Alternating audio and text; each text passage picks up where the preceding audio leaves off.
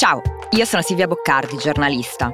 E io sono Francesco Rocchetti, segretario generale dell'ISPI.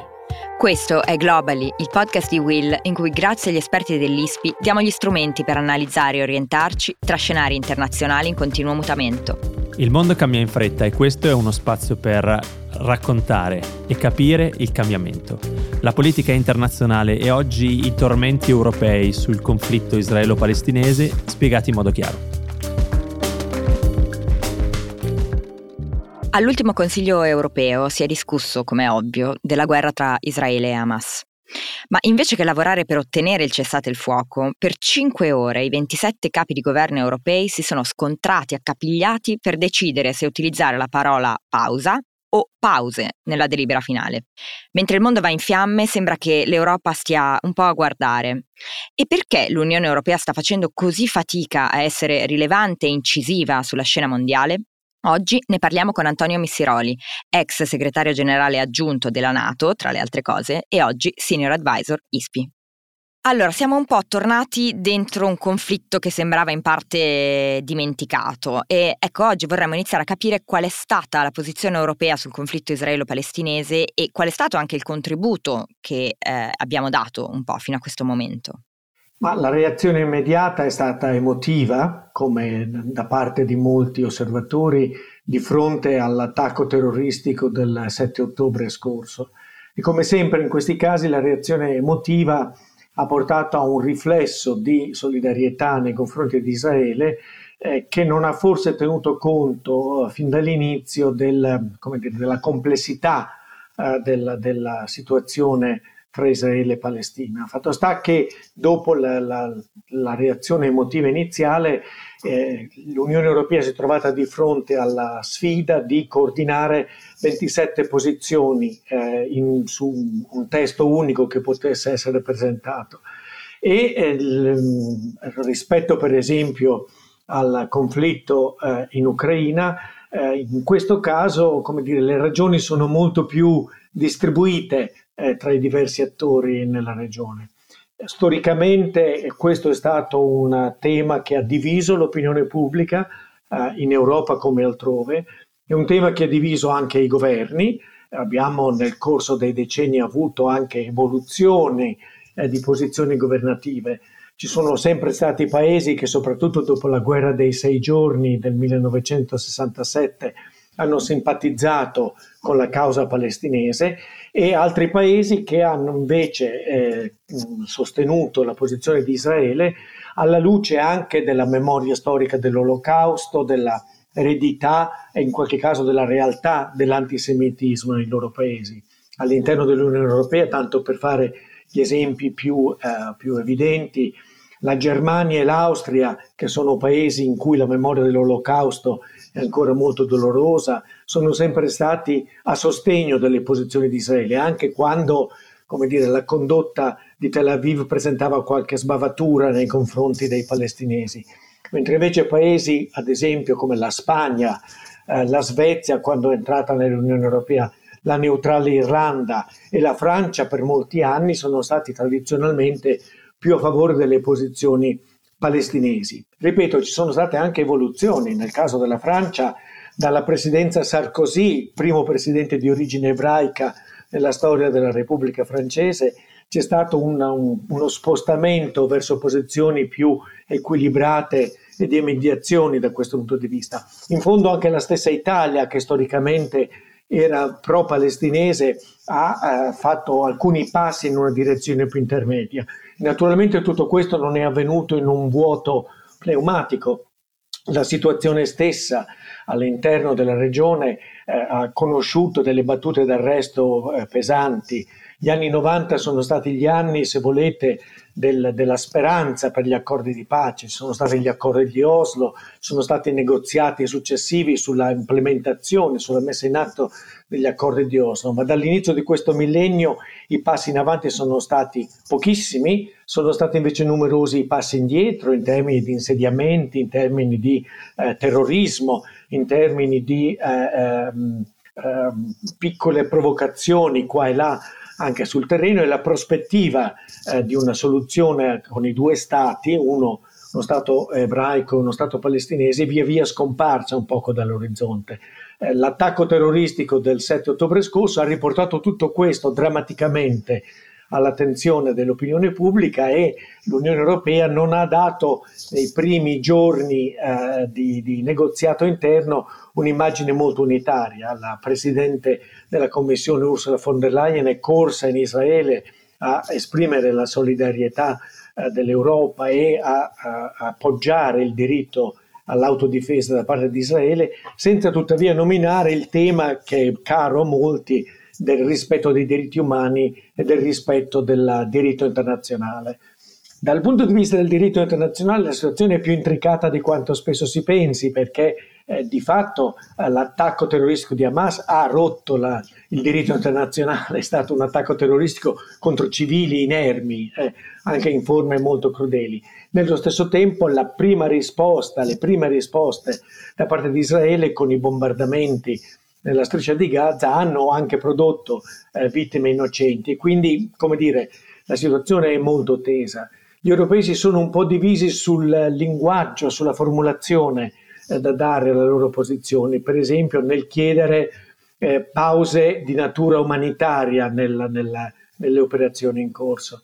C'è una differenza tra pausa al singolare, pause al plurale e eh, cessate il fuoco da un punto di vista strettamente militare, un cessate il fuoco, fuoco può essere molte cose allo stesso tempo, può essere appunto una pausa concordata fra le parti, quindi con una, dire, un limite temporale prefissato, può essere una serie di pause dettate dallo sviluppo degli eventi o può essere una pausa che diventa permanente e quindi pone fine alla risposta militare, all'azione militare. C'è stata una reticenza da parte di alcuni paesi europei, ma anche dell'amministrazione americana, che pure ha esercitato molta pressione su Netanyahu e su Israele, una reticenza, dicevo, a abbracciare fino in fondo il concetto di cessate il fuoco, che il cessate il fuoco imbriglia più Israele di quanto non imbriglia Hamas, di fatto. E quindi alla fine eh, del comunicato del vertice europeo della settimana scorsa ha parlato di pause umanitarie, di rispetto del diritto internazionale e dei diritti umani e concluso anche con un appello a, a, a, una conferenza di pace da tenersi nei prossimi mesi a Madrid. Ecco, l'appello alla conferenza di pace in questa situazione appare poco realistico per essere eh, del tutto sinceri, ma è stata forse l'offerta che l'Unione Europea ha voluto fare in quell'occasione di svolgere un qualche ruolo nel conflitto in corso. Ma, eh, Antonio, io volevo provare ad aggiungere a questa, a questa, a questa mh, picture che ci hai dato, questa, questa veramente pennellata di quello che sta succedendo a livello europeo, anche un tema di cui abbiamo parlato tanto nei scorsi giorni, che è la risoluzione, famosa risoluzione votata all'interno delle Nazioni Unite, nel quale appunto abbiamo visto comunque un'Europa che anche lì si è divisa tra chi ha votato a favore, chi ha votato contro, chi si è astenuto. E volevo chiederti qual è l'immagine che rischia di emergere dalla gestione di questo conflitto da parte dell'Europa, perché certo noi veniamo da mesi in cui ci siamo un po' autoincensati e credo anche giustamente su come eh, abbiamo reagito alla, alla, crisi in Ucraina, che tu dicevi certo era molto più facile, non era stratificata, non aveva una storia, c'era un chiaro aggressore, c'era un chiaro paese aggredito, però eh, di politica estera parliamo e soprattutto adesso parliamo di politica estera ancora rispetto a qualcosa che è vicino, molto vicino ai confini europei, a degli interlocutori che per noi sono fondamentali. Noi sappiamo che il governo italiano ha annunciato che presenterà, e siamo tutti in attesa, il piano per l'Africa, il piano Mattei per l'Africa. Eh, sappiamo che eh, siamo andati negli scorsi mesi tantissimo nella regione a provare a negoziare contratti per il gas in piena crisi del gas durante la guerra in Ucraina. Sappiamo che sono parte fondamentale nella gestione delle migrazioni, un, un grande pallino dei, dei governi negli ultimi dieci anni in Italia che abbiamo provato a europeizzare senza grande successo in realtà. Ecco, come riusciamo e che, che, immagine credi che stiamo dando e rischiamo di dare forse al mondo di questa Europa? Ma ehm, per essere eh, oggettivi, ehm, tutti i voti in Consiglio di sicurezza e nell'Assemblea generale delle Nazioni Unite sulle questioni meridionali storicamente hanno visto gli europei divisi. Mm? Eh, avevo dato un po' prima il, una specie di affresco delle sfumature, delle posizioni che esistono, è sempre stato un poco così. Eh, e eh, l'Unione Europea è stata unita solo quando si è trattato su questo tema di supportare il processo di pace. Cioè una volta che il processo di pace era stato eh, aggiudicato e lanciato, l'Unione Europea ha messo eh, eh, sulla bilancia, sul piatto della bilancia, le sue risorse, la sua volontà di, eh, di, di mediare, di costruire, in particolare di aiutare eh, la parte palestinese. Negli anni 90 eh, l'Unione Europea in quanto tale è stata parte del quartetto che negoziava l'implementazione degli accordi di Oslo eh, fra, fra, Israele e, il, e l'autorità palestinese. L'Unione Europea lanciò perfino delle operazioni civili, una nel, nel valico di Rafah, che oggi è sotto l'attenzione di tutti, per eh, mediare fra israeliani e palestinesi sulle merci e le persone che attraversavano il valico di Rafah, lanciò perfino un'operazione di, che è durata alcuni anni per il training, per l'addestramento delle forze di polizia palestinesi, quindi si è impegnata.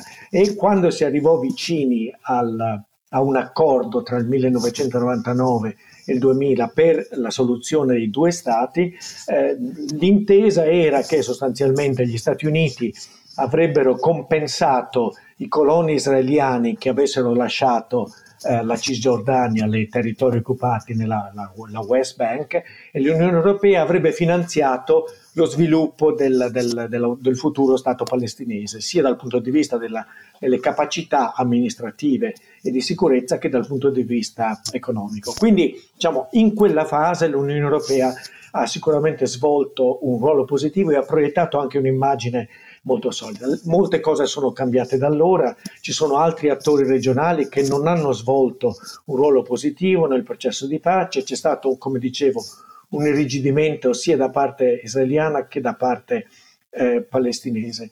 È cambiata anche l'Europa da allora, per essere molto sinceri. Eh, è cambiata l'Europa perché eh, abbiamo avuto molta più immigrazione, anche musulmana, e eh, quindi nelle nostre società oggi eh, c'è una sensibilità per questi temi che è molto più forte. Eh, è cambiato un po' anche il sistema politico, è vero che la solidarietà con i palestinesi è ancora più forte a sinistra che non, che non in, altre, in, altre, parti del, del, sistema politico, è anche vero che negli ultimi anni diversi, eh, diverse forze politiche populiste eh, di matrice di destra eh, hanno eh, occupato uno spazio politico rilevante eh, e eh, sono forze politiche che spesso vengono addirittura da un passato eh, di simpatie neofasciste o neonaziste, quindi anche con, con toni antisemiti, ma in cui poi alla fine l'aspetto anti-immigrazione, quindi anche anti-musulmano, è diventato prevalente, il che ci aiuta a capire che sono la posizione di oggi di Marine Le Pen in Francia, il cui padre negava l'olocausto e lei invece ora eh, sostiene le posizioni di Israele. Eh, per l'Unione Europea c'è una sfida specifica, per i singoli governi. Eh, io vivo in Francia e devo dire che la Francia è il paese oggi che ha il maggior eh, numero di ebrei, il maggior numero di musulmani in Europa. Hm? E eh, di fronte alle sfide eh, del, del, del, conflitto attualmente in corso fra Israele e Gaza, eh, quello che il presidente Macron ha dovuto fare per evitare scontri di piazza è stato proibire le manifestazioni pro-palestinesi. Nello stesso tempo, di fronte ad alcuni edifici sono riapparse stelle di David no? a marcare. Quindi, come dire, è un, è un, tema molto pesante che divide l'opinione pubblica e che non può che dividere in parte anche i governi. E trovare una soluzione comune eh, in questa situazione non è, non è molto semplice. Eh, avevi ragione a, a sottolineare come nel caso dell'Ucraina sia stato tutto sommato più facile eh, schierarsi e trovare una posizione, una posizione comune. Questo è un tema eh, storicamente molto sensibile e molto delicato. Io sono convinto che qualora si arrivasse, come dire, a un contenimento della violenza eh, nel, nei giorni che seguono e a un certo punto a una pausa significativa, eh, le forze che eh, eh, premeranno verso una soluzione negoziata dell'intero conflitto israelo-palestinese eh, avranno un peso. Personalmente credo che avrà molta importanza la posizione dei paesi arabi. I paesi arabi storicamente non hanno avuto una funzione positiva eh, nel conflitto israelo-palestinese, sostenendo fazioni e anche gruppi terroristici rivali, finanziando anche il terrorismo, e va, è stato il caso anche di Hamas, per non parlare di Hezbollah e altri. Oggi questi paesi hanno le risorse per contribuire alla ricostruzione della regione, compresa Gaza, e hanno anche l'influenza politica nei confronti di Washington, come pure eh, in parte ormai anche nei confronti di Israele, per poter svolgere un ruolo. Saranno solo loro che potranno effettivamente eh, disincagliare la situazione eh, che si è formata ora. Uno dei pochi aspetti eh, positivi, veramente forse l'unico, del conflitto in corso è che ha riportato prepotentemente in prima pagina nell'agenda delle relazioni internazionali la questione della pace in Medio Oriente. Che era scomparsa. Ma io prima di cedere a Silvia eh, per una domanda volevo tornare un attimo sull'Europa e, e provocarti un attimo. Eh, cioè, eh, dicendoti è tutto vero quello che dici, ma noi eh, abbiamo ascoltato un discorso di insediamento di Ursula von der Leyen che sottolineava la necessità di un'Europa geopolitica. Ma allora, è lei che ha fatto questo discorso perché non si aspettava di trovarsi di fronte così tante sfide ed è anche legittimo. Ha avuto l'Ucraina, ha avuto questa guerra, insomma due enormi conflitti da gestire. Era un uh, wishful thinking, era un grande desiderio, eh, oppure dentro queste azioni riesce comunque a intravedere un fil rouge che ci fa vedere una, un'Europa diversa o almeno un tentativo di essere diversi e quindi di avere effettivamente un impatto sul mondo? Ah, dipende un pochino da cosa intendiamo per geopolitica, eh, che è un termine molto in voga, molto di moda di questi tempi e non solo in Italia. Di solito l'aggettivo geopolitico o geopolitica eh, sta ad intendere una um, disponibilità a usare le proprie risorse, la propria influenza, la propria forza in modo da in, in, pesare su una situazione. Quindi, per esempio, le sanzioni eh, contro la Russia sono una forma di eh, politica eh, di questo genere, nel senso che eh, si fa pesare la propria certo. influenza economica in modo da ottenere un risultato politico. Um, durante l'epidemia uh, di Covid-19 eh, l'Unione Europea ha messo assieme le proprie risorse per eh, avere risultati più efficaci dal punto di vista della lotta contro, contro la, la, la, pandemia. Questi sono stati esempi di un'Europa geopolitica. Eh, nel caso del conflitto eh, israelo-palestinese, ehm, come dire, credo che si scontino le difficoltà di cui parlavo prima, Um, mm. Il fatto che l'Unione Europea non è un attore militare nella regione e quindi non ha, mm. come dire, al contrario degli Stati Uniti, delle risorse da far certo. pesare e soprattutto eh, l'Unione Europea, come dire, nasce come un progetto di pace e quando si confronta con la guerra, soprattutto una guerra con questi contorni molto complessi, eh, fa più fatica. Credo che l'Europa geopolitica auspicata alcuni anni fa da Ursula von der Leyen eh, avrà bisogno di tempo per crescere, e crescerà attraverso test, eh, anche difficoltà come quelle che sta incontrando in questo caso specifico. Eh, L'Europa geopolitica dovrà per esempio anche mostrare di essere capace di risolvere conflitti di natura eh, meno grave, di portata minore, come quello tra serbi e kosovari, eh, nel, nel certo. giardino di casa eh, eh, dovremo essere Chiaro. capaci di eh, dare una svolta da questo punto di vista e quindi mettere un poco anche alla prova la nostra capacità di usare certe leve di influenza in modo adeguato. Qualche volta lo abbiamo fatto, qualche volta non lo abbiamo fatto. Credo che sia un testo che richiede anche una certa unità di intenti tra i governi e con 27 cicli politici diversi, per non parlare di sistemi politici eh, diversi, questo può essere a volte una sfida. Quello che il, il conflitto in Ucraina ha mostrato, tuttavia, è che quando eh, le ragioni sono chiare, eh, quando eh, la, la, pressione ci tocca da vicino, eh, si è capaci di adottare posizioni comuni e quindi anche di proiettare una certa capacità geopolitica. Quel che è vero è che un mondo in cui la competizione fra grandi potenze diventa il tratto caratteristico delle relazioni internazionali per l'Unione Europea le sfide sono maggiori che non per quelle di eh, altri paesi che si stanno misurando con questa situazione. Credo che dobbiamo tenerla presente questa, questa difficoltà. L'Unione Europea eh, è un animale istituzionale e politico molto particolare, non è uno Stato-nazione, eh, è stato storicamente un progetto di pace e quindi in un mondo in cui eh, la pace è messa in dubbio e eh, la, la, l'uso della forza militare non eh, diventa più comune, eh, le sfide sono maggiori.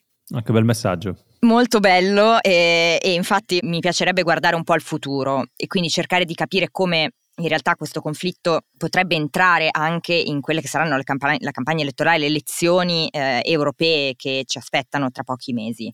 Abbiamo parlato tantissimo del fatto che le migrazioni no, sarebbero stato quel tema su cui le, le, i, i, vari, i, vari, i vari politici diciamo, si sarebbero schierati, oggi c'è un altro tema che ha preso, che ha preso la scena. Quindi eh, questo animale no, di cui, istituzionale di cui parlava prima, questa Europa geopolitica, ecco, che, come possiamo guardare le elezioni europee con questo grosso tema in mezzo? Secondo me è molto difficile prevedere quali saranno i temi eh, che caratterizzeranno eh, la campagna elettorale. Sì, il tema dei migranti, soprattutto in alcuni paesi, sarà molto forte, eh, la, la, la, la, guerra in Ucraina in altri che sono più vicini al teatro di guerra sarà pure forte.